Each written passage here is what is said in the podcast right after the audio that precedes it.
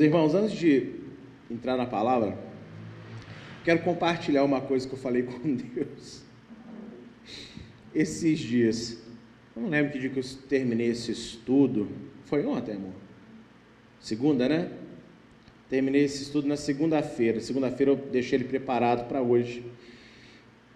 E quando eu terminei de fazer ele, eu confesso que eu falei com Deus. Falei, Senhor, fica difícil encher a igreja falando essas coisas mesmo.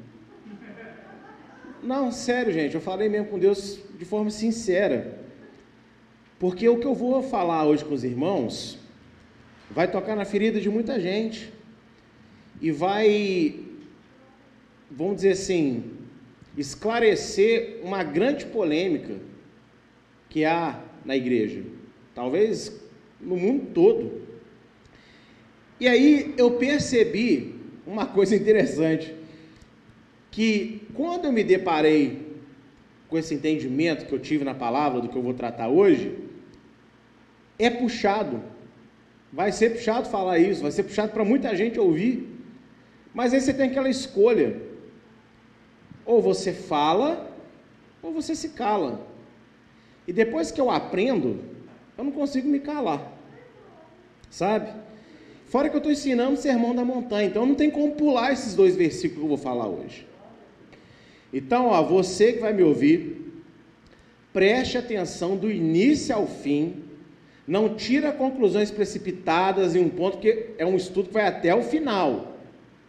Então, amém? Abra sua mente, abra seu coração. Glória a Deus. Amém. Uh, vamos lá. Não, mas é sério, pastor, mas eu falei mesmo com o Eterno. Falei, só você não enche igreja mesmo, não. Mas a gente não quer a igreja cheia de pessoas, a gente quer a igreja cheia da presença de Deus, né? E Deus traz as pessoas. Amém, queridos? Bem, tá aí aquilo que eu sempre coloco, né, quando eu estou ensinando aqui o Sermão da Montanha, até ele terminar, um pequeno resumo de todo o Sermão da Montanha.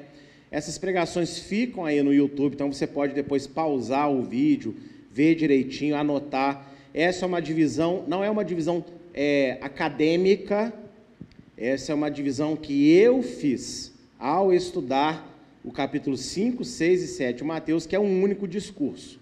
Então eu detectei essas divisões. Você pode encontrar pessoas que vão fazer divisões diferentes e não quer dizer que está errado, não. Amém? Essa é a divisão pessoal minha que eu fiz ao fazer esse estudo. Nós já tratamos. É, eu lembrei, eu lembro, eu lembro de ter colorido isso daí, mas enfim. É, já tratamos aí esses é, esses aspectos aí, né? Esses três primeiros aspectos nós já tratamos. Estamos nesse aí agora, no quarto, né? Que é pegar a lei de Deus e aplicar ela de forma é, de forma cotidiana, ou seja, mostrar que a lei de Deus ela é muito usual para o nosso dia a dia. Amém?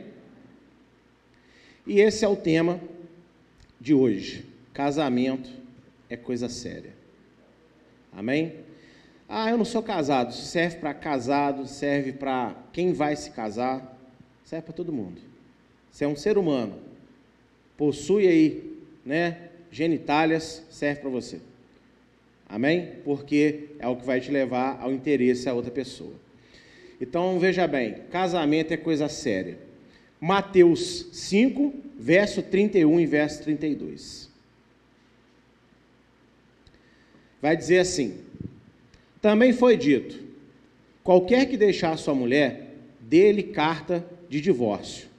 Eu, porém, vos digo que qualquer que repudiar sua mulher, a não ser por causa de fornicação, faz que ela cometa adultério, e qualquer que casar com a repudiada comete adultério. Então você já entendeu que vai ser um tema polêmico, não já entendeu? Pois é. E eu quero, primeiro, destacar essa palavrinha aí, ó, repudiar. Os maiores interessados sobre este ensino são os que estão à beira do divórcio ou os divorciados que vivem oprimidos por suas lideranças religiosas, irmãos na fé, a retomar o antigo casamento. Esses são os dois grupos de pessoas que mais querem explicação sobre esses versos. Aqueles que já estão na, na, na, ali, ó, no beiral da rua para se divorciar, ou aqueles que já se divorciaram, já se separaram, entraram para uma congregação e agora está lá os irmãos, né? O pastor que fica falando, ó, você tem que voltar para o seu primeiro marido, você tem que voltar para o seu primeiro marido, e por aí vai. E nós vamos discutir um pouco esses aspectos aqui, mas só mostrando que geralmente são esses dois grupos de pessoas que mais se interessam. O que está errado, todos nós temos que entender muito bem isso, porque são ensinos de Yeshua, e os ensinos do Senhor não é para A ou para B, é para todo mundo. Então nós temos que entender tudo, porque um dia você pode ser um instrumento de Deus para instruir alguém, para tirar a dúvida de alguém. Amém? O repúdio, em alguns contextos, se trata de um ato distinto do divórcio, em que o homem colocava a mulher para fora de casa sem se separar legalmente dela. E sob este prisma, as palavras de Yeshua têm ampla aplicação às pessoas que se divorciam, mas não o oficializam. Então, olha só, em primeiro lugar, a palavra repúdio, em alguns contextos bíblicos, ela não quer dizer divórcio. Ele quer dizer quando o homem pegava a mulher e botava para fora de casa, sem se divorciar dela. Isso tem uma aplicação muito séria para pessoas que estão separadas, mas não estão divorciadas, com papel assinado. Uma pessoa, o que, que Yeshua ensina ali? Olha, se alguém fica com a mulher, lembrando aqui que quando fala mulher, Lembra que eu expliquei na aula passada que no contexto ele estava falando mais para homens, estava ao redor dele? Mas você acha que isso aqui se aplica só à mulher ou se aplica ao homem também? Ao homem. Então, se você se separa, mas não divorciou no papel ainda, não assinou os documentos diante do juiz, diante de Deus você está legalmente casado ou casada. Portanto, ter relacionamento com outra pessoa, Deus considera como adultério. Ponto. É o que a palavra fala. E por que, que eu disse que eu falei com Deus assim, Senhor, é difícil de encher a igreja? Porque aqui na Eliahu, o nosso chamado não é ficar passando mão, flores no ensino. O que o Yeshua falou é o que ele falou. Então a gente vai aprender hoje, com propriedade, esse ensino sobre divórcio, sobre casamento. Agora, nem todo mundo vai gostar, mas eu não estou aqui para ninguém gostar, eu estou aqui para falar o que Deus gosta. Então cabe a você aí começar a trabalhar seu coração se você vai aceitar o que a Bíblia fala. E muita gente está em pecado. Por quê? Porque está separado, mas ainda não assinou o papel do divórcio. E já está até morando com outra pessoa, tendo relações com outra pessoa. Isso é errado. Ah, mas eu já, eu já não estou junto mais. Não interessa. Para Deus, você está casado. E tanto o homem quanto a mulher, quando tem outro relacionamento sem assinar o papel, para Deus é adultério. Palavras de Yeshua, não são minhas. Então, isso porque eu já aconselhei pessoas que foram instruídos por seus líderes. Lógico que eu tenho certeza que o líder que instruiu não instruiu na maldade. Mas, gente, a ignorância quanto à palavra de Deus ela é muito grande mundo afora até mesmo dentro de algumas igrejas. Não todas, mas dentro de muitas. Então eu já instruí cristão que foi falar: não, você já não está com ele mais, você só não um papel, Deus já te liberou. Não, não liberou, não. A, a minha palavra não é superior à palavra do mestre. E Yeshua falou: quem se casa, né, quem pega, quem se casa, quem, ou seja, quem se junta à repudiada ou ao repudiado, comete adultério. Então, se você já se, divorci... Eh, né, se separou, mas ainda não oficializou seu divórcio, ah, mas é um custo. É, consequência. Agora aguenta. Não deu certo, não deu para ficar junto, é a consequência. Vai ter que pagar para assinar um papel. Ah, mas na época da Bíblia não existia um documento de casamento. Ô amigo, seja inteligente. Se Deus manda dar um papel comprovando que está separado, é porque existe um comprovando que está casado. Essa falácia teológico que na época bíblica, na época de Moisés, não tinha um documento que comprovava o casamento, não é verdade. Para que, que vai precisar de um documento provando que você não está casado, se não existe um comprovando que você está? Ou seja, quem me garante que eu casei com a Daniela se não tiver um papel mostrando que eu estou casado com ela? Como que alguém vai me, me exigir alguma coisa se não tem nenhum papel comprovando que eu tenho esse compromisso com ela? Só que a Bíblia não relatou, ó, farás um documento de casamento, que será natural naquele pensamento. Isso se fazia. Por isso Deus fala, dê um documento comprovando que vocês se separaram. No hebraico é chamado ketubá, um contrato. Literalmente um contrato entre as duas partes, onde uma, o marido e a mulher colocam lá as coisas que querem receber e que não vão aceitar no casamento. Deveria ter isso no mundo cristão também, né? ia, ia ajudar muita coisa. Essa ketubá geralmente ela é emoldurada e colocada na parede da casa. É, é, é interessante isso, né?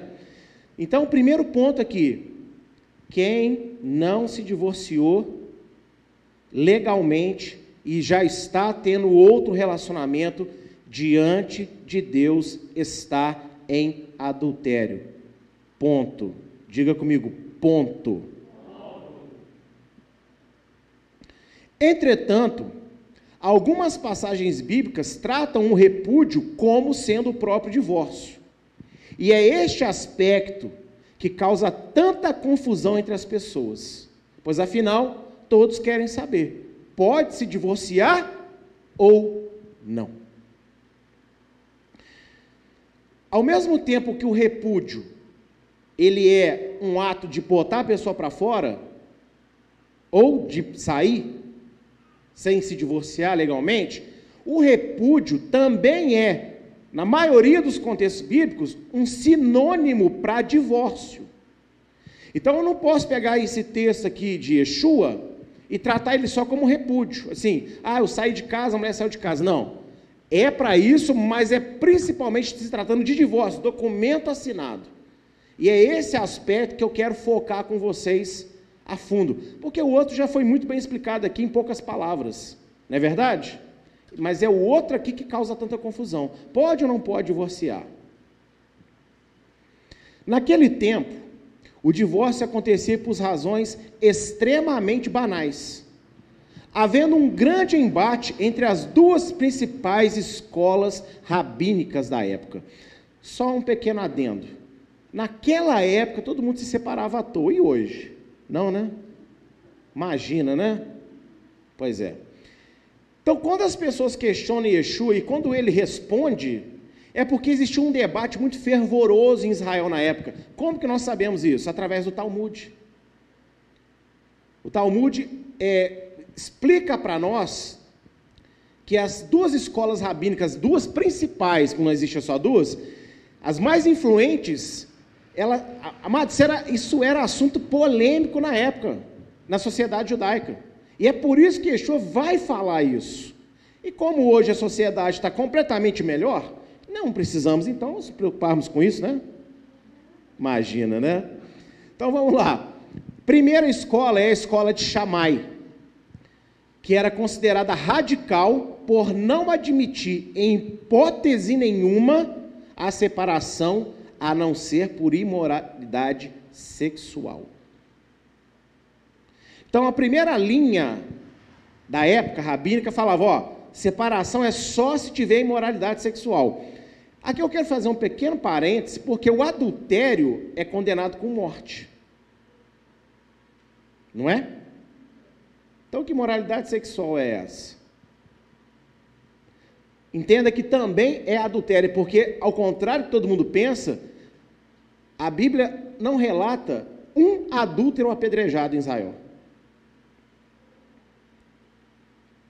Deus deu o mandamento, mas não relata um sequer. Não quer dizer que não foi apedrejado algumas. Mas aquela mulher de João a intenção daqueles homens não era matar a mulher, eles aproveitaram do ensejo para bolar uma pegadinha para Yeshua. Mas não era assim igual se vê na novela que adulterou a pedreja. Não era assim que as pessoas lidavam. Estão entendendo isso? Isso não era tão comum apedrejamento igual se pensa, não, tá? As pessoas eram, meio, eram bem misericordiosas nesse sentido, eram poucos apedrejamentos que aconteciam. Mas a imoralidade sexual pode ser também a, o, o homem descobriu que a mulher não era virgem quando se casou com ela. Entende isso? Descobriu que ela tem atos, às vezes, é, devassos que não correspondiam a um sexo santo bíblico. Tudo isso podia ser considerado uma imoralidade também. Mas, mas, também serve para o adultério, ok? Também serve para o adultério. Tanto que a tradução está escrita ali, ó. não é verdade? Para nós. Dessa forma, para que a gente entenda. A segunda escola é a escola de Hilel, que era considerada mais flexível, já que permitia a separação caso o marido não gostasse da comida da esposa. A escola de Hilel falava, ó, se você chegar em casa e a mulher queimar a comida, isso te dá direito de separar dela. oh, glória não. Não fala isso não, pelo amor de Deus. Adriana até olhou assustada para trás agora. Ué, não estou te entendendo não. Ué. O assunto vai ficar estreito lá na casa dos medeiros essa noite, né? Mas antes de você ficar todo empolgadinho aqui ou empolgadinho aí no chat também, em casa, né? Falei, é agora que eu pulo fora, né? Vamos prosseguir aqui com o estudo. Muitos dos ensinos de Yeshua seguiram a mesma linha da escola de Hilel. Olha para mim um pouquinho. Quando você pega o Talmud, você vai lendo os relatos, muitos ensinos do Senhor são extremamente parecidos com os de Hilel. Para quem não sabe, inclusive, Hilel era avô de Gamaliel, cujo Gamaliel ensinou quem? Foi professor de quem na Bíblia? Paulo. Então veja que olha como é que é interessante. Yeshua, ele seguia bastante ensinos de assim de Hilel, no sentido de que o, ensino dele concordava com o de Hilel.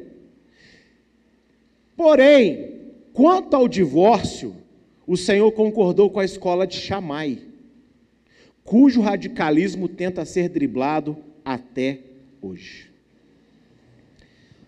Irmãos, por isso que eu falei que você vai esperar até o final porque vão entrar algumas concessões aí. Mas de forma pura e direta, realmente, o Senhor diz claramente: olha, casamento é um só. E o, e, a, e o divórcio só pode ser quando, você, quando a, é, alguém cometeu imoralidade sexual. Ele fala de forma clara e direta. Ele é radical nesse ensino. Só que a gente tenta driblar esse ensino. Ah, pastor, mas como é que eu vou fazer? Aguenta as pontas que você vai ver que tem exceções que Deus concede, então todo mundo vai respirar aliviado ao decorrer do estudo. Só que o problema é que eu conheço pastores, por exemplo, que casa separa, casa separa, casa separa, casa separa. Tem irmãos aí que você sabe como é que é. Junta não deu certo, separa. Junta não deu certo, separa. Junta não deu certo, separa. E a banalização do casamento era tão grande que foi necessário Yeshua botar um freio nesse negócio. Falou: ó, não é assim não. Não gostei, não fui com a cara, o gênio não bateu dentro das quatro paredes, vamos separar. Não é desse jeito diante de Deus. E isso tem que ficar muito claro. Amém? Realmente, quando há traição no matrimônio, a convivência torna-se quase impossível, já que a confiança é quebrada. E o que foi traído não tem nenhuma garantia se aquele que traiu está de fato arrependido e se comprometerá a mudar para a reconstrução do casamento. Então a gente entende aqui que Deus ele é justo. Por quê? Gente, choro não é arrependimento. Falar que não vai fazer mais não é arrependimento. Arrependimento é fazer diferente. Se tornar uma pessoa diferente. E o que tem de casais que o marido, a mulher fala, eu vou mudar, eu vou mudar, mas fica sempre na promessa da segunda-feira. E não muda. Aí chega naquele ponto que não aguenta mais, que não dá para confiar mais. Então Deus não exige, porque cada um de nós lida com as coisas de maneira diferente. Então você não tem certeza se a pessoa realmente vai mudar. Você não tem certeza se ela está arrependida, porque existe diferença de arrependimento para ser pego no pulão. Para não falar uma palavra chique, flagrante. Vamos falar uma linguagem mais jusforana. Foi pego no pulão. A pessoa que foi pega no pulão, ela pode se arrepender, mas a maioria não se arrepende.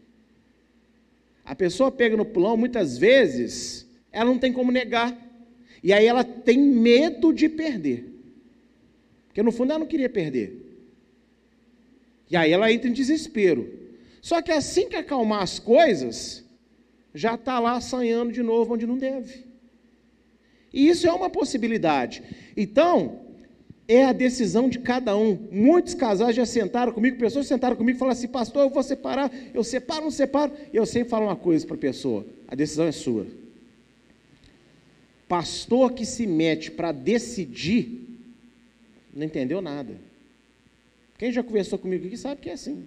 Agora, eu faço meu papel, olha, se você separar, você vai ter esse, esse, esse, esse, esse problema para lidar. Se você ficar, você vai ter esse, esse, esse, esse problema para lidar também. Vê qual que você acha que vai ser mais fácil para você lidar com ele.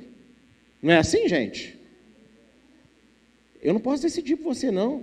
Porque se der certo, ô oh, pastor, se der errado, a culpa é minha. Tá, eu, não, tá doido? já tenho os meus pecados para dar conta? Tô fora, querido. Nananina não, tá bom? Nananina não. Então Deus ele é bondoso, porque ele coloca uma primeira exceção. Se houver adultério, se houver fornicação, agora, entenda uma coisa. Eu sempre falo que para separar tem que haver mais amor do que para continuar o casamento. Porque vão duas partes machucadas, cada uma para um lado. E crente não pode ter mágoa no coração. Então você quer separar? Aconteceu a exceção e você não está confiando? Primeiro passo, perdoa, mas perdoa de verdade. E ame aquela alma, mesmo que você não vá ficar com ele mais como cônjuge. Ou seja, ora para aquela pessoa até você sentir que você consegue olhar para ela agora como um ser humano comum. Quando tem filhos, fica mais complicado ainda. Porque você vai ter que ter vínculo com aquela pessoa para o resto da vida. A não ser que a criança morra. Como eu tenho certeza que nenhum pai, nenhuma mãe quer que o filho morre. Não é isso?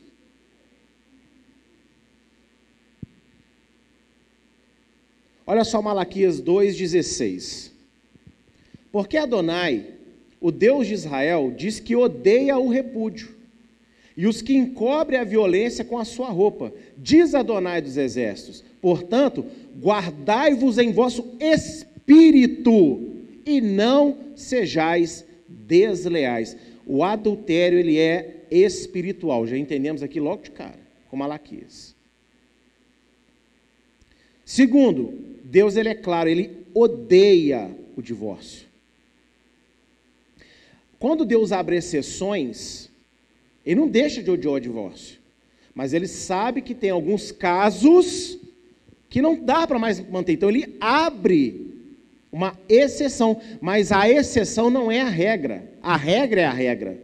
E a regra é casa e fica casado.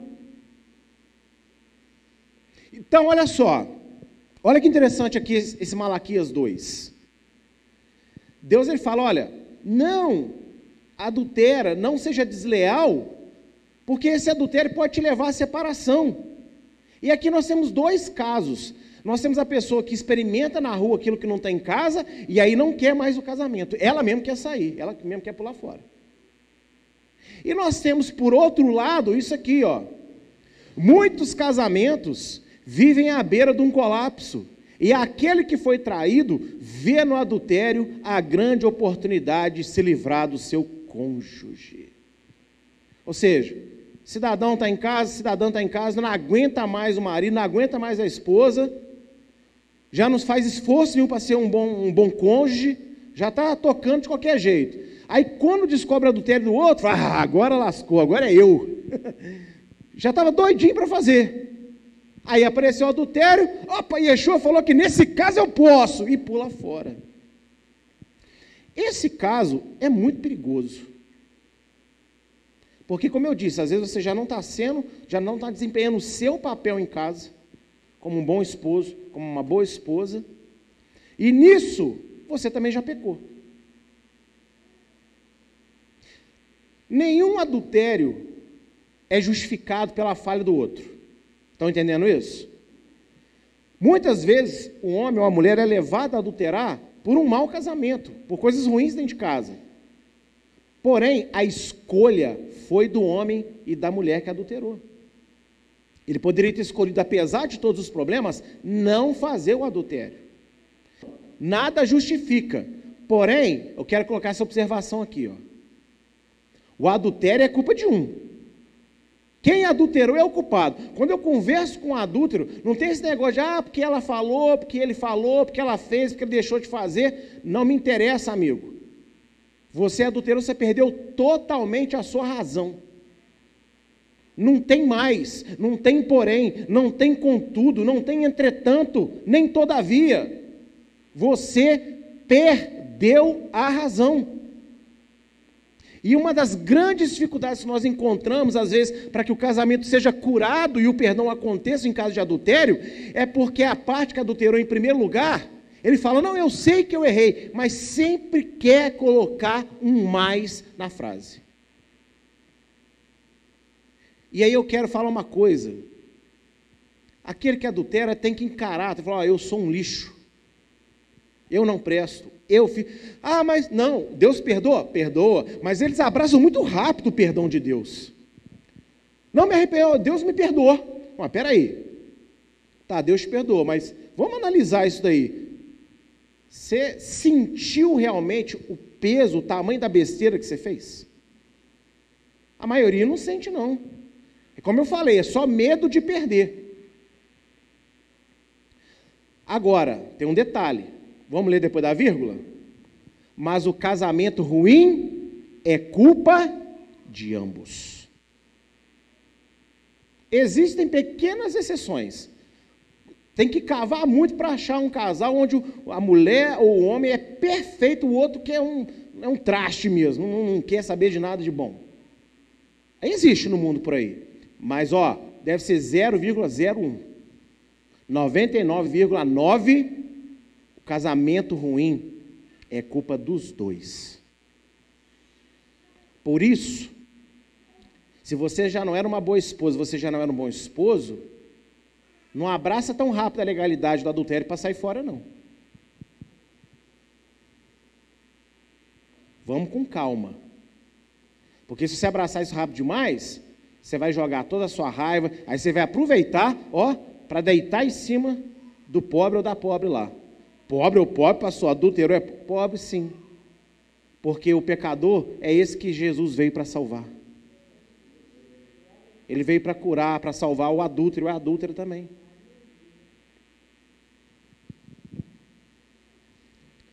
1 Coríntios, nós vamos usar bastante que 1 Coríntios 7 para conjugar aqui o texto de Mateus. De 10 a 11 diz assim: Todavia, aos casados mando, não eu, mas o Senhor, que a mulher não se aparte do marido. Se, porém, se apartar, que fique sem casar, ou que se reconcilie com o marido, e o marido não deixe a mulher. Ou seja, para os dois lados, né? O que, que Paulo fala? Eu estou falando de mim? Ele fala o quê? O Senhor está mandando falar. Não se separa. Agora, se você quer se separar, então fique sozinho. Agora tem um detalhe: essa separação aqui é por adultério? Não. É por fornicação? Não. E hoje o que mais você vai encontrar são divórcios que não é a causa, é a traição. As pessoas divorciam por qualquer coisa. Quando estava namorando, quando estava fazendo sexo fora do casamento, era as mil maravilhas. Entrou para dentro das quatro paredes, tudo mudou. Aí não ama mais, não é mais a, a, minha cara metade, não é mais a minha alma gêmea. Crente não tem alma gêmea, né? Mas tem uns que falam que tem. E por aí vai. E Paulo ele é claro: não separa. Se você separar, então fica sozinho. Ou tá com saudade de um, de um, de um chinelinho para esquentar seu pé na madrugada? Então vai lá e volta para o marido, volta para a mulher. É inegociável, amigo. É, é tão radical quanto eu estou falando mesmo. Palavra de Deus nessa doçura toda de, não, é, mas não é bem assim. Não, não. Como eu disse, existem as exceções. Já falei uma, não falei? Só que as exceções quem dá é Deus, não é nós que criamos, não.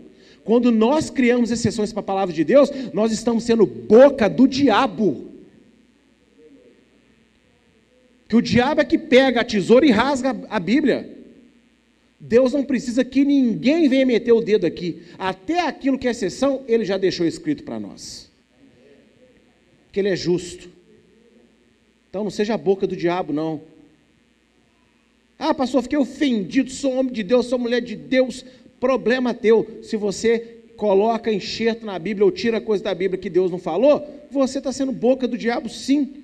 E seria bom para você se você dobrasse seu joelho e pedisse perdão a Deus para que Deus te restaure.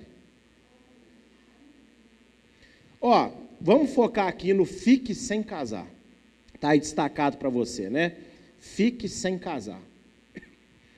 O radicalismo, quando ao divórcio, não visa oprimir a vida de ninguém, mas fazer todos pensarem melhor antes de se casarem. Pois diante de Deus não é tão simples quanto se faz na sociedade. Eu criei até uma frase que ficou bonitinha, rimou, criação minha, gost... aleluia, glória a Deus. Ó, gostou, pegou, tá ruim, largou, ou se tem melhor, trocou. É assim que o mundo vive. É assim ou não é? É assim que as pessoas fazem. Ah, vamos casar logo. Nem conhece direito. Ah, não gostei, vou separar. Não, tem melhor lá. É assim que o mundo está vivendo. Mas diante de Deus não é assim. Até para namorar tem que pensar. Porque diante de Deus o namoro é, começa, vira noivado e casa. Não é enrolação, não. Ah, tem que experimentar. Hã? Experimentar? Por isso que a sabedoria judaica tem um ditado que eu amo, já falei várias vezes aqui na igreja, mas vale a pena falar de novo. Não estou fazendo propaganda. Fala assim: os gentios casam com quem amam. Nós, judeus, aprendemos a amar aquele com quem nós casamos. E é verdade. Quando você entra para dentro das quatro paredes, é que você vai conhecer a pessoa de verdade. E aí vai ser um treinamento diário para você amar a pessoa, apesar de todos os defeitos que ela tem. Ah, pastor, mas que é isso? Eu tenho que amar assim? Tem, porque Deus ama você mesmo você sendo do jeito que você é. Ele ama você incondicionalmente. E assim nós devemos amar também, porque somos filhos dele agora. Mateus 9, 10 e também o verso 12. Eu pulei o verso 11 só para caber um comentário embaixo, mas você pode ler aí depois, que ele está totalmente dentro aí, amém? Só pulei para na tela aí me ajudar. Mas é de novo, olha só, em Mateus 19, Yeshua é abordado novamente sobre o mesmo assunto. Ele fala a mesma coisa. Ó, só pode separar em caso de adultério. E aí, olha só o que acontece. Disseram-lhe os seus discípulos: Se é assim, se é assim o que, gente? Se eu só posso separar em caso de adultério? Ou seja, se é assim, né? a condição do homem relativamente à mulher, não convém casar. Ele, porém, lhes disse: Porque há eunucos que assim nasceram do ventre da mãe, e há os que foram castrados por homens, e há eunucos que se castraram a si mesmos por causa do reino dos céus. Quem pode receber isto, recebam. Será que Yeshua está mandando o homem pegar a tesoura e cortar o bigolim? Será que é isso? Não. Ele está dizendo o seguinte: ó, existem homens que nascem do ventre sem, sem desejo sexual, ou com algum problema físico que não leva ele a ter desejo. Existe, hormonal. Não existe, gente? Existe. Existem pessoas, naquela época existia o eunuco mesmo, que o rei, por exemplo, pegava lá as pessoas, escravizava e cortava lá. Para não ter. Por quê? Porque para não correr risco do eunuco deitar com a mulher dele. Então fazia-se isso por isso. Ou até por humilhação. Uma, uma nação que subjugava a outra, castrava os homens como sinal de humilhação. Também tem isso. Agora, quando Yeshua fala, e existem aqueles que fazem eunucos, é o seguinte: olha, eu quero servir a Deus e casar. Não é que não tem vontade, mas aí fala, não, não eu quero só ficar por conta de Deus mesmo, não quero casar. Ou pensa o seguinte: olha, eu não vou dar conta de ser casado, eu acho que eu não vou dar certo se eu casar com alguém, porque eu não dou conta de, de ter uma vida a dois, não. Então ele prefere ficar sozinho.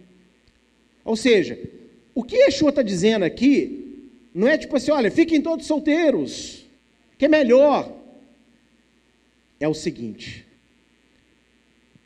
a condição que Deus põe para se separar é essa.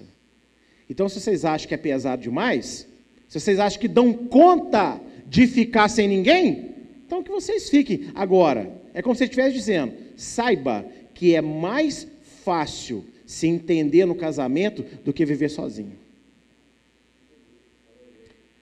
É isso que Yeshua está falando. Ele, tá, ele não está aqui for, incentivando as pessoas a ficar sozinho. Ele está dizendo o seguinte: vocês querem casar e não ter responsabilidade com nada. Vocês querem casar e viver lá do jeitinho de vocês, não, não deu certo, separou. Aí ele bota o eunuco na jogada. E viver sozinho não é fácil. É um grande problema para as pessoas é viver sozinho. Agora, o que que Yeshua está dizendo? Você vai casar? Case. Agora, saiba que não é tão simples assim. Não gostei, não deu certo, vou sair fora. Se você entrar com esse pensamento, agora, irmão, eu te garanto, casamento é uma benção, porque foi Deus que criou. O que faz com que o casamento não dê certo são as pessoas que estão vivendo o casamento, não é Deus. Ah, é o diabo. Não, não é o diabo, não. O diabo, o diabo, aprende uma coisa comigo hoje. O diabo, tudo que ele pode fazer é lançar seta. Mas você aceita a seta porque teu escudo está abaixado. Levanta esse escudo aí, que você vai sair só com os arranhões, mas fincar em você não fica não. E para aquele que já teve seta fincada no coração, na mente, na alma, no corpo, em nome de Yeshua, arranca. Você não precisa viver com ela para o resto da vida em você, não. Então, entendeu o comentário inteligentíssimo de Yeshua? Inteligentíssimo. Ah, vocês não querem casar então, não? Porque não pode separar a toa? Beleza, então fica sozinho. Ó, mas tem certeza que vocês querem ficar sozinhos? Se vocês, se vocês, ó, se vocês acham que aguentam, ou seja, Yeshua sabe que a maioria das pessoas não é capaz de viver sozinho. Algumas são, mas sofrem. Outras perdem completamente o interesse mesmo. Então, mas você tem que saber o que você vai fazer. Por isso, não corra para se juntar com qualquer um só porque você está sozinho. Porque esse negócio ficar estreito é contrato vitalício. 1 Coríntios 7, a parte B do versículo 8, também versículo 9, vai dizer assim: Que lhes é bom se ficarem como eu. Paulo era solteiro. Mas, se não podem conter-se, casem-se, porque é melhor casar do que abrasar. Está vendo como é que Paulo, ele entende o ensino do mestre perfeitamente? Paulo ele falou: olha, melhor que todo mundo fique solteiro, porque você fica só por conta da obra. Porém, não é pecado se casar. Se você está aí todo, né, tem que tomar banhos frios na madrugada, porque o negócio está estranho, está molhando lençóis de, de, de ansiedade, vamos dizer assim, né? Então, case-se. Mas, é igual eu falei, não casa para ter relação sexual, não. Escolhe direitinho, viu? Porque um casamento não se faz só de 30, 40, uma hora sei lá quanto tempo aí cada um aguenta, de, de, de brincadeira na cama, não. Inclusive, se o casamento não estiver funcionando bem, nem isso presta. Nem isso salva. Ó, segunda parte de 1 Coríntios 7 que eu quero destacar é essa daí, ó. Ou que se reconcilie com o marido.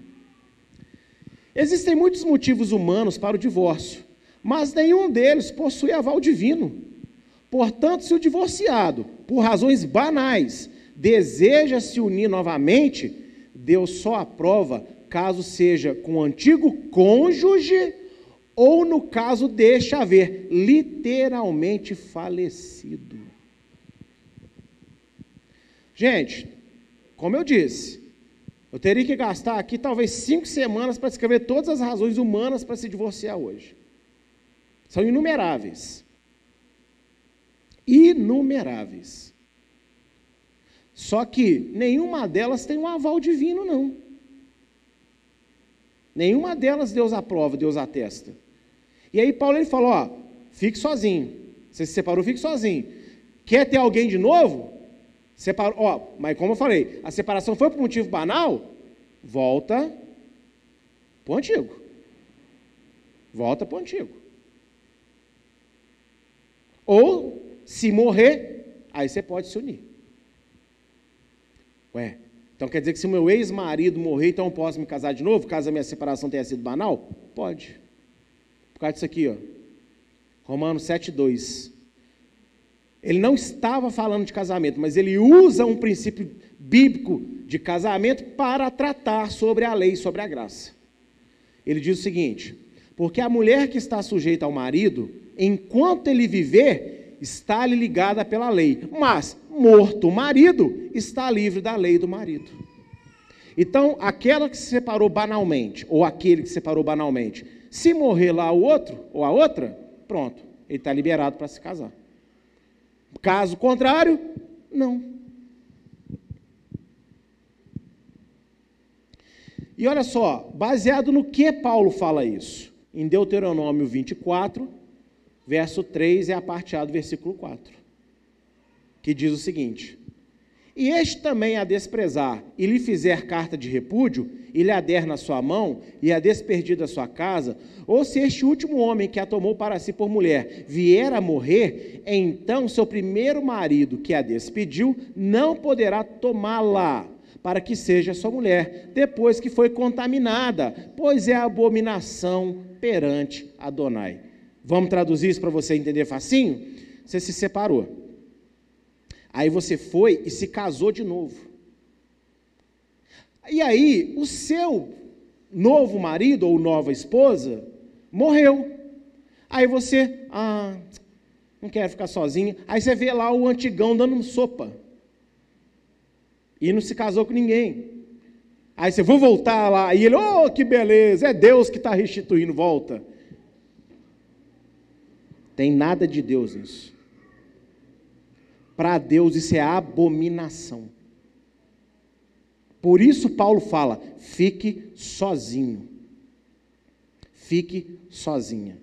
Então você que está casado, deixa eu te falar uma coisa. Se você não se separar, se você se separar, que não seja pelos motivos que você vai aprender hoje, que são bíblicos, que Deus deu, você está assinando um atestado diante de Deus que você vai ficar sozinho ou sozinha pro resto da vida e não tem pastor da graça, não tem profeta, não tem irmãozinho de oração que vai dar uma palavra gostosa para você, que vai mudar o decreto de Deus. E nisso um monte de gente tá ó, pecado, sou pecado, pecado, sou pecado, pecado, sou pecado aí, uns com os outros. Entendeu onde que Paulo se baseou para ensinar? Porque o desespero de Paulo te falou: se você se separar por um motivo banal, fica sozinho, porque Paulo conhece a Torá. E lá em Jeremias, Deus ainda repete isso. Não, pastor, mas que mover lindo que Deus fez. Querido, desculpa, não foi Deus que fez isso. E é por isso que você vai ver que se juntou de novo, mas vai ter um monte de problema outra vez. Se nenhum dos dois se casou, não estou falando de juntar, ter um namorico, não, estou falando de casar, contrato. Aí Deus pode unir de novo. Agora, se casou com outro e quer voltar para o primeiro, para Deus é abominação. Ah, mas não faz sentido para mim. Não tem que fazer. Ele é Deus, ele que criou tudo, ele falou que é, é. Simples assim. Em cima dessa explicação ainda, quero mostrar outros dois textos. Êxodo 21, de 10 a 11. Se lhe tomar outra, isso aqui está falando de um segundo casamento, mas já vou explicar.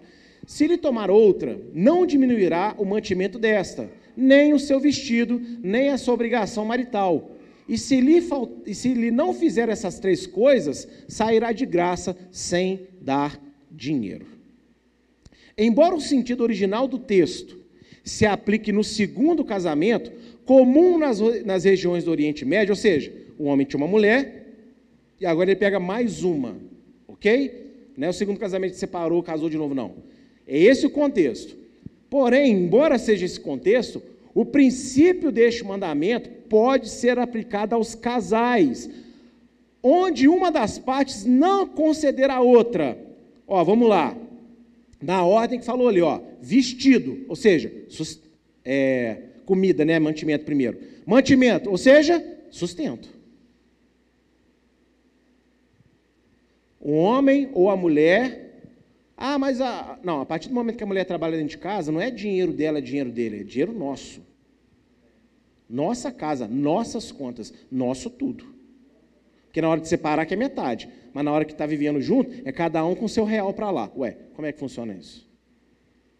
Não. Então veja bem, se uma das duas partes não está dando sustento, e sustento não é só comida, né? Mas ó, sustento. Segundo, Vestido, ou seja, sustento é para casa, vestido é pessoal, ou seja, cuidado e atenção pessoal. E terceiro, direito conjugal, o que é direito conjugal? Prazer e alegria. E aqui eu quero fazer um comentário que eu fiz com a minha esposa. Deus aqui na Torá, ele fala assim, a mulher está reclamando que o homem não procura ela. E nós sabemos como é que o organismo feminino trabalha. A mulher muitas vezes se sujeita ao marido para poder satisfazê-lo. Mas para a mulher sentir falta, não, eu estou querendo, vem cá. Tem que estar tá tudo bem. Ela tem que gostar daquele contato. Ou seja, significa então que o homem proporciona à mulher o quê? Carinho ali naquele momento, prazer, alegria. Então Deus fala: ó, se não houver sustento, cuidado pessoal, prazer e alegria no casamento, então, pode sair. Sem pagar nada. Essa é a segunda exceção que nós vamos encontrar. Entendeu? Só que tem um detalhe, né? Né? Faltar uma das três coisas, é faltar as três juntas. Que ele não fala se faltar uma das três, se faltar estas três. Então, se tiver uma das aí desequilibrado, vai orar, Senhor, equilibra esse, essa, esse pilar que está faltando aqui porque você ainda tem outros dois, ou você tem um. Entendeu, gente? Quem entendeu, diga amém. Então, essa é a segunda exceção. Cidadão, a cidadã, torra o dinheiro em casa, não está nem aí para o outro, e ó, não, não, não, não, tem, não tem nada. Pronto, então não tem casamento mais. Então, nesse caso, Deus considera como sendo legítimo para o divórcio. Ah, mas por que, que Yeshua não falou isso lá? porque Yeshua estava tratando uma pergunta bem específica. Entendem isso? A Bíblia, gente, você tem que entender que, às vezes, o próprio Yeshua, o próprio Deus, fala uma coisa aqui, mas lá na frente ele complementa com essa. A Bíblia se completa. Amém? Por isso que eu vivo falando que uma igreja, um crente que só vive com o Novo Testamento, ele vive andando com uma perna só. Olha como é que a Torá faz falta aqui nesse ensino. Não é verdade? 1 Coríntios 7, 12 e 14 também vai dizer o seguinte: Mas aos outros digo eu, não o Senhor. Se algum irmão tem mulher descrente e ela consente habitar com ele, não a deixe. E se alguma mulher tem marido descrente e ele consente habitar com ela, não o deixe porque o marido descrente é santificado pela mulher, e a mulher descrente é santificada pelo marido. De outra sorte, os vossos filhos seriam imundos, mas agora são santos. Esse texto, ele é espetaculoso. Ele é. Ele é, é, é eu acho que eu vou escrever um livro sobre esse texto, porque ele, isso aqui, meu irmão, isso aqui joga por terra a vontade de muita gente. Vamos, vamos explicá-lo. Paulo também instruiu de si mesmo que, agora olha para mim rapidinho, olha como é que Paulo é um homem de Deus. Ó, isso digo o Senhor, não eu. Isso digo eu, não o Senhor. Mas quer dizer que ele está dizendo e Deus não falou com ele, como falou no outro mandamento, será que o que ele está ensinando então não é bíblico? Não, é igual nós fazemos aqui. Tem hora que Deus usa o pastor para falar, ó, Deus manda dizer sim. Mas o pastor, instruído na palavra por aquilo que estuda, com o entendimento correto, fala de si mesmo. Porém, é o Espírito que está guiando. Então, o que Paulo está ensinando aqui vem de Deus da mesma maneira. Mas aqui a gente aprende com Paulo que você não precisa toda hora falar, porque Deus mandou dizer. Se é bíblico, meu irmão, é Deus que está falando. Então, para com esse negócio aí de caçar, Deus mandou dizer, porque tem muito Deus mandou dizer que Deus está caladinho. Está horrorizado do trono assim. Ah, eu falei isso? Misericórdia. Não, não. Vamos, vamos com calma. Então vamos ler até de novo. Paulo também instruiu de si mesmo que, caso o crente, o cônjuge descrente, já que o apóstolo entendia que o descrente não deveria se casar com os incrédulos. Aliás, que os crentes não deveriam se casar com os incrédulos. Isso está em 2 Coríntios 6,14. Vamos fazer, vou ler tudo, depois não vai ficar muito cortado gosta da família e, apesar da divergência de fé, consente com o mínimo que a palavra lhe exige. Então, o que é crente não deve se separar. Ou seja, ah, pastor, mas você não vive o que eu vivo, você não sabe o que eu, que eu passo. Eu sei, querido. Nós, pastores, nós, sabemos às vezes mais do que você imagina. Lógico que nós não sentimos o que você sente. Mas vocês não têm noção do, das situações que eu e a pastora a gente cuida, que a gente trata. São coisas de, de arrepiar o cabelo até lá no teto e voltar. Só que a gente, é, a gente, apesar da gente, como ser humano, às vezes, a gente fala, você vai embora, foge, sai fora mesmo, eu não posso instruir você com a pena que eu estou de você. Eu tenho que instruir você com o que Deus determinou na palavra.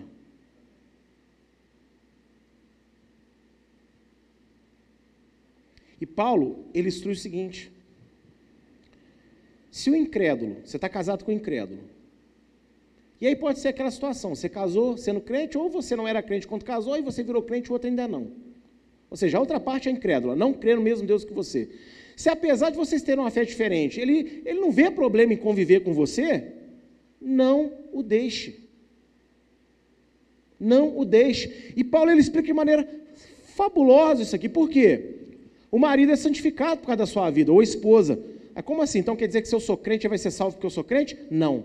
Quer dizer que se você não estivesse com ele ou com ela, ele seria pior. Mas como você é servo de Deus, você é serva de Deus, você leva a palavra de Deus para dentro de casa, você leva a santidade para dentro de casa. Então a sua postura de vida com Deus impede que o outro faça mais besteira do que ele faria sozinho. É isso que Paulo está dizendo. E os filhos são santificados. A mesma coisa. Agora, tem um detalhe, né? Se é que você vive como crente mesmo dentro de casa. Porque não é só vir na igreja. Não é só falar que é crente. Por isso que aqui na Eliahu, nós batemos a tecla e somos chatos e você chata até morrer. Não tem esse negócio de oba-oba, não tem esse negócio de bênção, prosperidade, prosperidade, bênção. Eu oro por prosperidade, eu oro por bênção. Temos testemunhos maravilhosos aqui de pessoas sendo abençoadas, de pessoas prosperando, mas o foco do Evangelho não é ter tudo aqui. O foco do Evangelho é ter tudo de Deus em nós. Porque se você não é crente dentro de casa, você não está santificando teu marido. Ou seja, você perdeu o seu propósito. Às vezes você fica por aí, ai, qual que é meu propósito? Ai, porque eu preciso de Não, aqui. Você pode entregar um milhão de panfletos na rua. Isso não te garante salvação nenhuma. Agora você ir para dentro de casa e ser crente de verdade, a luz que há em Deus vai brilhar dentro da sua casa. Mesmo com todos os problemas que você tem, mesmo com todas as lutas que você enfrenta. Que a luz resplandece nas trevas e as trevas não prevalecem sobre a luz. Mas você para de ser luz, você desanima de ser luz, você não aprofunda em se tornar uma luz ainda mais forte. Agora, olha que interessante, 2 Coríntios 6,14, né? Paulo, olha a linguagem dele é assim: olha, quando você estiver com o incrédulo, por quê? Paulo entendia isso como aquele que se converteu e agora se deparou com a situação. Porque para ele não era natural o crente casar com quem não é crente. Ai, pastor, isso é muito preconceituoso. Não, isso não é preconceituoso. Isso é protetor. Porque se você não tem a mesma fé do teu cônjuge, uma hora vai dar problema. Você não é idólatra, o seu cônjuge é. Você só você arrepia igual o gato molhado quando vê uma imagem. Você, você sente o pavor. Aí você casou, o outro é idólatra, vai chegar lá com um ídolo desse tamanho e colocar em cima da televisão. Você não pode quebrar. Ah, Senhor, eu sei que ele é traficante. Sei que ele é um assassino. Foi preso 15 vezes. Mas os olhos dele, Senhor, o Senhor já viu? Quando ele me chama, Senhor, de princesa, hum, o fogo desce, Deus. Então, Senhor, honra, porque eu vou ganhar ele para Jesus. Eu não estou dizendo que Deus não pode salvar essa pessoa, mas antes de você ganhar ele para Jesus, ele vai fazer você dar uns belos passeios dos portões do inferno primeiro. Faz o, o contrário, Senhor, se isso é para mim mesmo, faz eu ganhar ele para Jesus primeiro. Não, mas aí não, mas aí não, Deus é todo poderoso. Só que a necessidade de ter alguém é maior. Então, para Paulo, não era natural pessoas que não têm a mesma fé quererem se unir, porque vai dar problema. E dá problema. Marido quer ver o, o jogo do Botafogo, quatro horas da tarde. A mulher está preparando para ir para a igreja para ensaiar o louvor para o ciclo de oração. Vai para a igreja de novo. Todo dia, todo domingo. No caso aqui, todo Shabat. A não fala sábado, é todo, todo sábado. Dá problema, querido. Dá problema. Não pense que Deus não sabe do seu sofrimento que Deus não sabe da sua solidão, que Deus não sabe como você se sente. Deus sabe. Ele sabe melhor do que você. Mas Ele não muda. quando Ele determinou essas coisas, é para a tua proteção.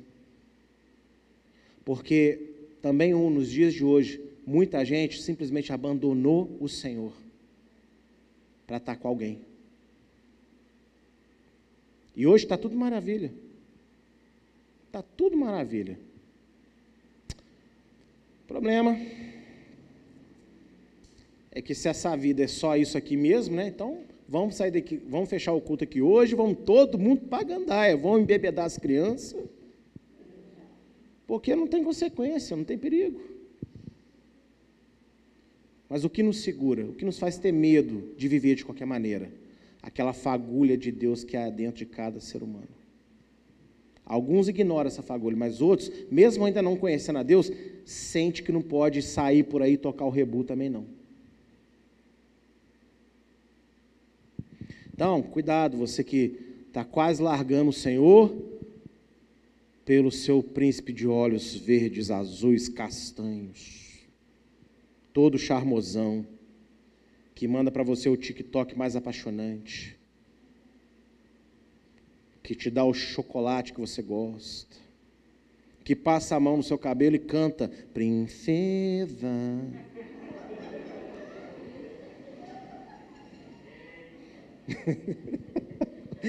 Cuidado. Cuidado.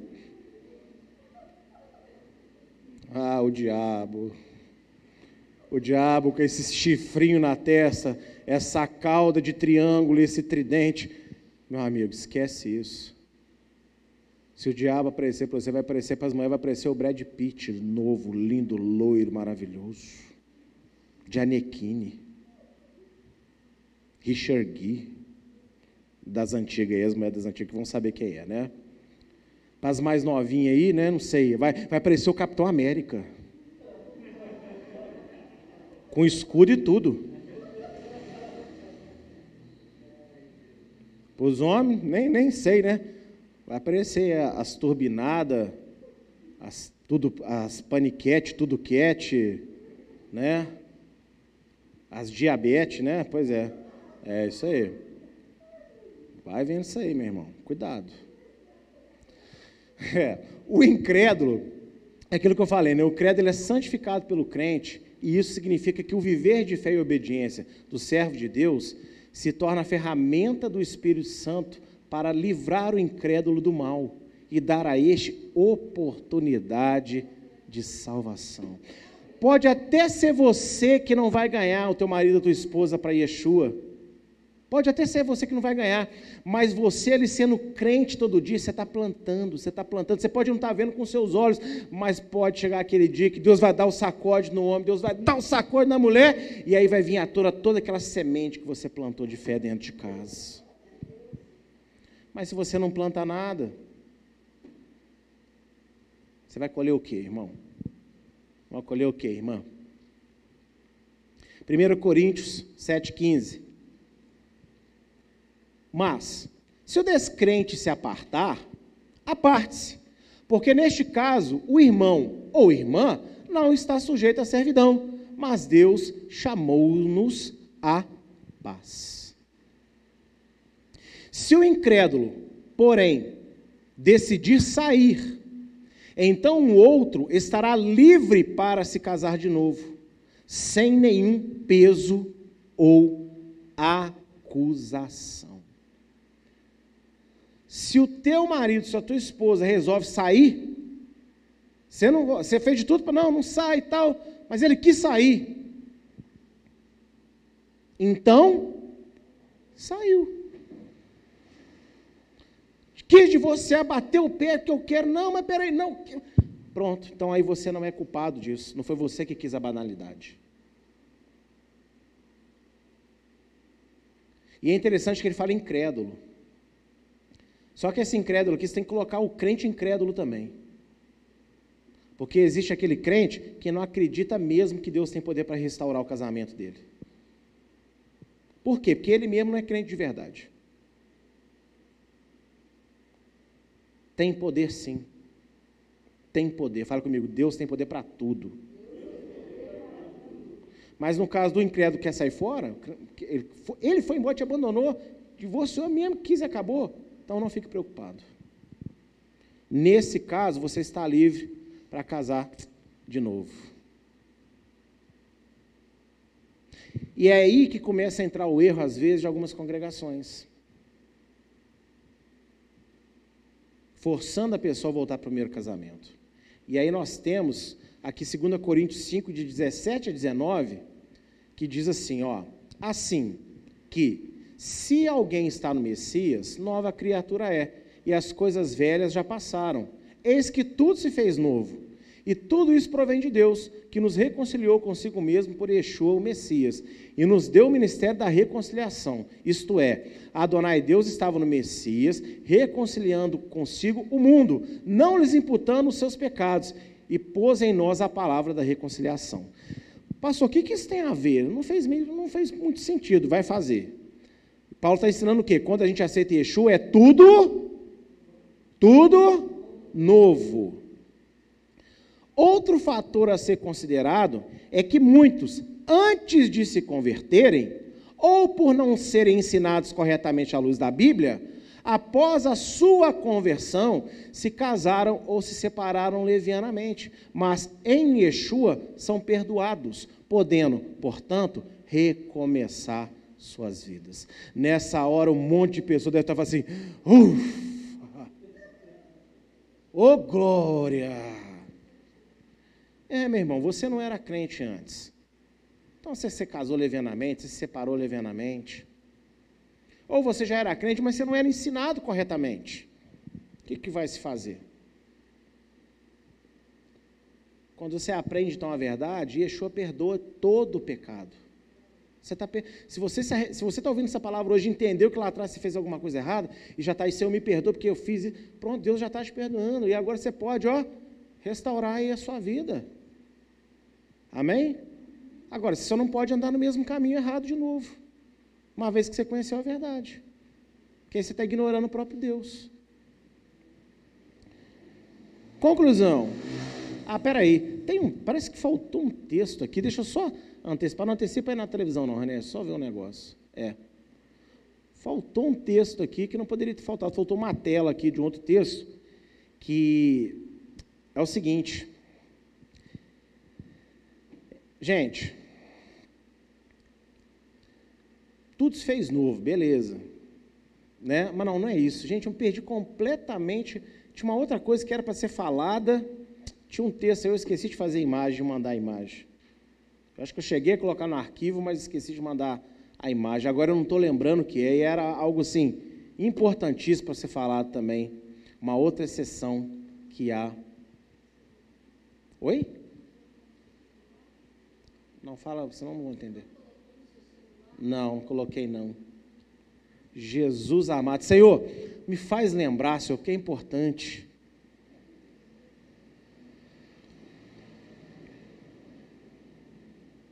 Poxa, não estou lembrando mesmo. Mas enfim. Vamos para a conclusão então, amém? O foco principal do Senhor Yeshua não foi especializar ninguém sobre os direitos de concessão contra o divórcio mas conter a banalização que havia na sociedade judaica da época em relação ao casamento. Se você acha que eu dei uma aula de divórcio aqui, você está enganado, eu te dei uma aula de casamento. O foco de Exu não era, sabe, tornar a gente, ó, ó, existe essa, essa, essa é a brecha, se agarrar tudo, colocar no bolso, na que você precisar, está aqui. Não. E Exu, ele combateu a banalização do casamento. Casamento é coisa séria, gente.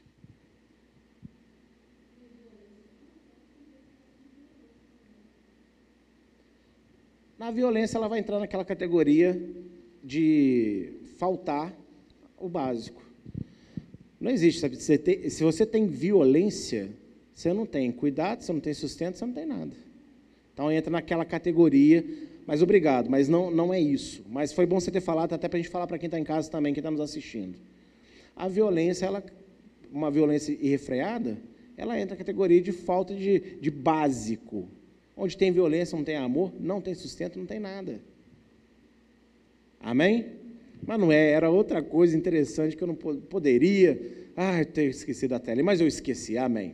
Então, a aula de hoje se trata sobre casamento. Se trata de casamento. Não se trata de separação. Nós aprendemos quais são as exceções que Deus dá para o divórcio acontecer que existem exceções. Mas Deus ele foca no casamento. Por isso que Yeshua é claro, se você não estiver disposto a levar seu casamento às últimas consequências, não case. Porque Deus não abençoa a separação vulgar.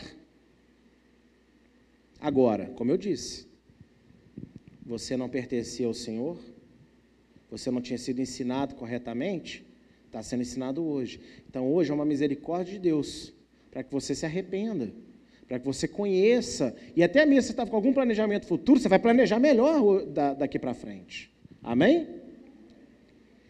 As pessoas podem falar umas às outras o que elas quiserem falar, mas a verdade bíblica é verdade. E no caso do divórcio, Yeshua é claro ao dizer que se alguém não sabe das condições que Deus impõe para um casamento, é melhor que não se case. Mas se, do contrário, se casar, então não é qualquer incompatibilidade entre gênios que justificará a separação. Ambas as partes deverão se comprometer ao máximo pelo resto da vida para o, para o casamento, para que o casamento esteja sempre se aperfeiçoando. Então, você, meu irmão, que me assiste em casa, você que está aqui comigo, casamento é coisa muito séria. E aí, ah, porque eu já vi estudo assim, problema desse estudo. Ah, porque o fulano fala o problema do fulano. Eu não quero saber de A, de B ou de C. Nessa noite nós estamos pegando aqui a literalidade do que Yeshua falou e esmiuçando essa literalidade. Deus ele é misericordioso, ele concede chance de reconstrução de uma vida, mas tem que ser nos moldes dele. Até para isso, Deus ele tem um molde para ser seguido. Porque senão fica muito fácil, irmão. Você juntou com um, deu certo, juntou com outro. Essa bagunça que o mundo está vivendo, que igreja está vivendo. E está tudo por aí, está tudo muito bom. Não está, não. Foi falado aqui na semana passada. Os casais aí, ó, de namorados que estão aí vivendo, estão deitando na cama, estão fazendo o que querem. Se Yeshua voltar hoje, vai para o inferno. Porque Apocalipse é claro em dizer que os fornicadores não vão ser salvos. E sexo, falta de casamento é pecado. Esses dias chegou no meu conhecimento um dos irmãos da igreja debatendo com, com um amigo, com uma amiga, sei lá, né? Não, porque não está escrito na Bíblia em lugar nenhum que sexo, falta de casamento é pecado. Não está escrito? Eu te mostro umas dez passagens onde está escrito isso. Mas as pessoas estão se especializando. Por quê? Porque o que eu quero fazer é o que eu quero fazer. E eu não quero ninguém metendo o bedelho na minha vida. E é por isso, meu irmão ou minha irmã, que você caça a igreja com mensagem mais suave para você ficar. Pastor, você podia estar falando de coisas tão melhores. Ué, melhor do que se preparar para um verdadeiro casamento, melhor do que manter o seu casamento ali, melhor do que ser amaldiçoado sem saber? E Exu não falou os quatro ventos falou para todo, todo mundo ouvir. Eu preciso de ouvir isso, você precisa de ouvir isso também. Mas o que, que as pessoas fazem? Não, vamos, vamos para um lugar mais suave, mais tranquilo, pastor Michael. Pode ir, querido. Não é só. Eliahu não salva ninguém, não. Quem salva é Jesus, é Yeshua. Com isso, não estou dizendo que a mensagem de nenhuma outra igreja é, é, é ruim. Nada disso. Agora, você tem a chance de pegar a palavra, desmiuçar ela da forma certa, e você não quer, que você só quer ganhar palavrinha doce no seu ouvido? Amém. Fazer o quê, né? Não pode obrigar ninguém a querer aprender o que é certo. Provérbios 18, 22. Isso que está em vez, está é uma observação, não estou acrescentando nada no texto bíblico. É uma observação minha para as mulheres, né? porque senão pensa, ah, tá vendo, nós mulheres somos, né? Não, os homens também têm que, a mulher também tem que entender, né? Vou ler primeiro no branquinho, depois vou ler no verdinho. Para os homens, aquele que encontra uma esposa acha o bem e alcança a benevolência de Adonai. Tá vendo? Então, por isso que eu te garanto que Exu, naquela hora lá, não estava mandando, não, melhor ficar solteiro, não. Ó, casa, mas sabe que casamento é para ser bênção de Deus. Agora, as mulheres também entendam. Aquela que encontra um esposo acha o bem e alcança benevolência de Adonai. Agora, você vive amaldiçoando o outro? Não pode. Você vai falar assim, você vai falar a verdade para Deus, Senhor, é difícil, mas é uma benção. Senhor, até me dá dor de cabeça, mas é uma benção, está na forma ainda. Entendeu? Repita comigo isso, mulheres. Está na forma ainda. É isso. Você que nos assiste, hashtag, está na forma ainda. Os homens também falam, né? Está na forma ainda. Esses homens daqui, como é que funciona isso? Tá vendo? Por isso que Yeshua era cercado mais de mulheres. Né? Não, não, vamos fazer de novo, né? Vai, ah, homens. Então repita comigo, homens. Está na forma ainda. Ah, poxa vida, né? Tá vendo? Aí depois a mulher vai ficar tribulada em casa, não vai resolver o um negócio, é falta de fé no ato profético da igreja. Acha vida. Ó, pequeno adentro para quem me assiste, para quem está aqui. Gente, quando a gente fizer gesto profético, não faz assim de qualquer maneira, né? Tipo assim, hoje a gente levanta a mão e recebe. Assim. Porque tem uma passagem, eu não lembro aonde agora, onde o profeta Eliseu foi até um rei. E falou: pega as setas que estão na sua aljava e atira no chão, que Deus vai derrotar os seus inimigos. Aí ele pegou todo o crentão, igual você, meia boca aí na, na, no culto em casa.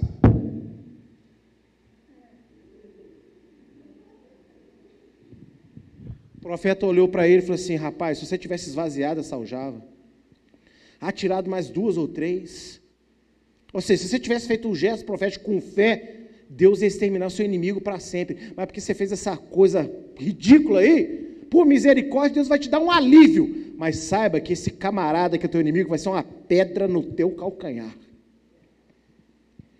Por isso, quando você estiver na, na igreja, por mais louco que o pastor seja, por mais que ele tenha dá glória, dá glória assim, nossa, já tem glória 35 vezes, dá a trigésima sexta. Porque numa loucura dessas, meus amados, ah, só Deus sabe o que acontece. É. Né, Tatá? É, ué, Tatá é minha companheira de loucura. A que mais já viu fazer loucura até hoje. Tem irmão que se tivesse olhado semana, na né, semana retrasada ia pensar que eu estava agredindo aqui, né? Feminicídio, né? Puxando o cabelo da mulher, igual um homem das cavernas. Mas não, senti vontade, está caindo, vou puxar, faz lógica. Não, não faz lógica. Mas, ovelha listrada, ovelha preta, ovelha branca, pauzinho lá na água. Faz sentido? Não faz sentido. Mas fé é fé. Então, quando você vem para a igreja, ou você vem para ter fé, ou você não vem. Porque vir por vir só para cumprir, marcar um ponto, não tem máquina de ponta ali na entrada da igreja. Venha porque aqui é local de você ser curado, você receber de Deus. Amém, queridos? E este foi o estudo sobre casamento de hoje. E eu vou fazer uma oração breve. Você em casa, você aqui que está comigo, se você percebeu aí alguma das coisas que foi falado, se você viu um dia eu fiz e tal, você está recebendo hoje ensino, então fala para Deus, coloca para Ele, peça perdão e mude. Amém? E mude. Tá bom? Senhor meu Deus e meu Pai, Deus de Abraão, Deus de Isaac, Deus de Israel, eu te glorifico porque o Senhor é um Deus verdadeiro, é um Deus santo, é um Deus que proporciona para nós o entendimento da palavra. Eu te agradeço por isso, Senhor. Muito obrigado por dar a chance de aprender a verdade. E eu peço ao Senhor que todo servo, que toda serva que me ouve neste momento, aquele e aquela, Senhor, que se viu pecador, que se viu errado no seu passado, mas hoje está aprendendo certo e está arrependido de verdade, perdoa este homem, perdoa essa mulher, Senhor. E ajude-os agora a conduzir a sua vida sentimental de forma equilibrada na palavra de Deus, sabendo da seriedade que é, meu Deus, um casamento, um compromisso. Louvado seja o Senhor pelo casamento, porque não é um homem que resolveu juntar com outra mulher. O Senhor criou uma mulher para se juntar ao homem, porque o Senhor viu que isso era bom. Foi o Senhor que criou essa união. E nós te louvamos por isso. Em nome de Yeshua. Amém e amém.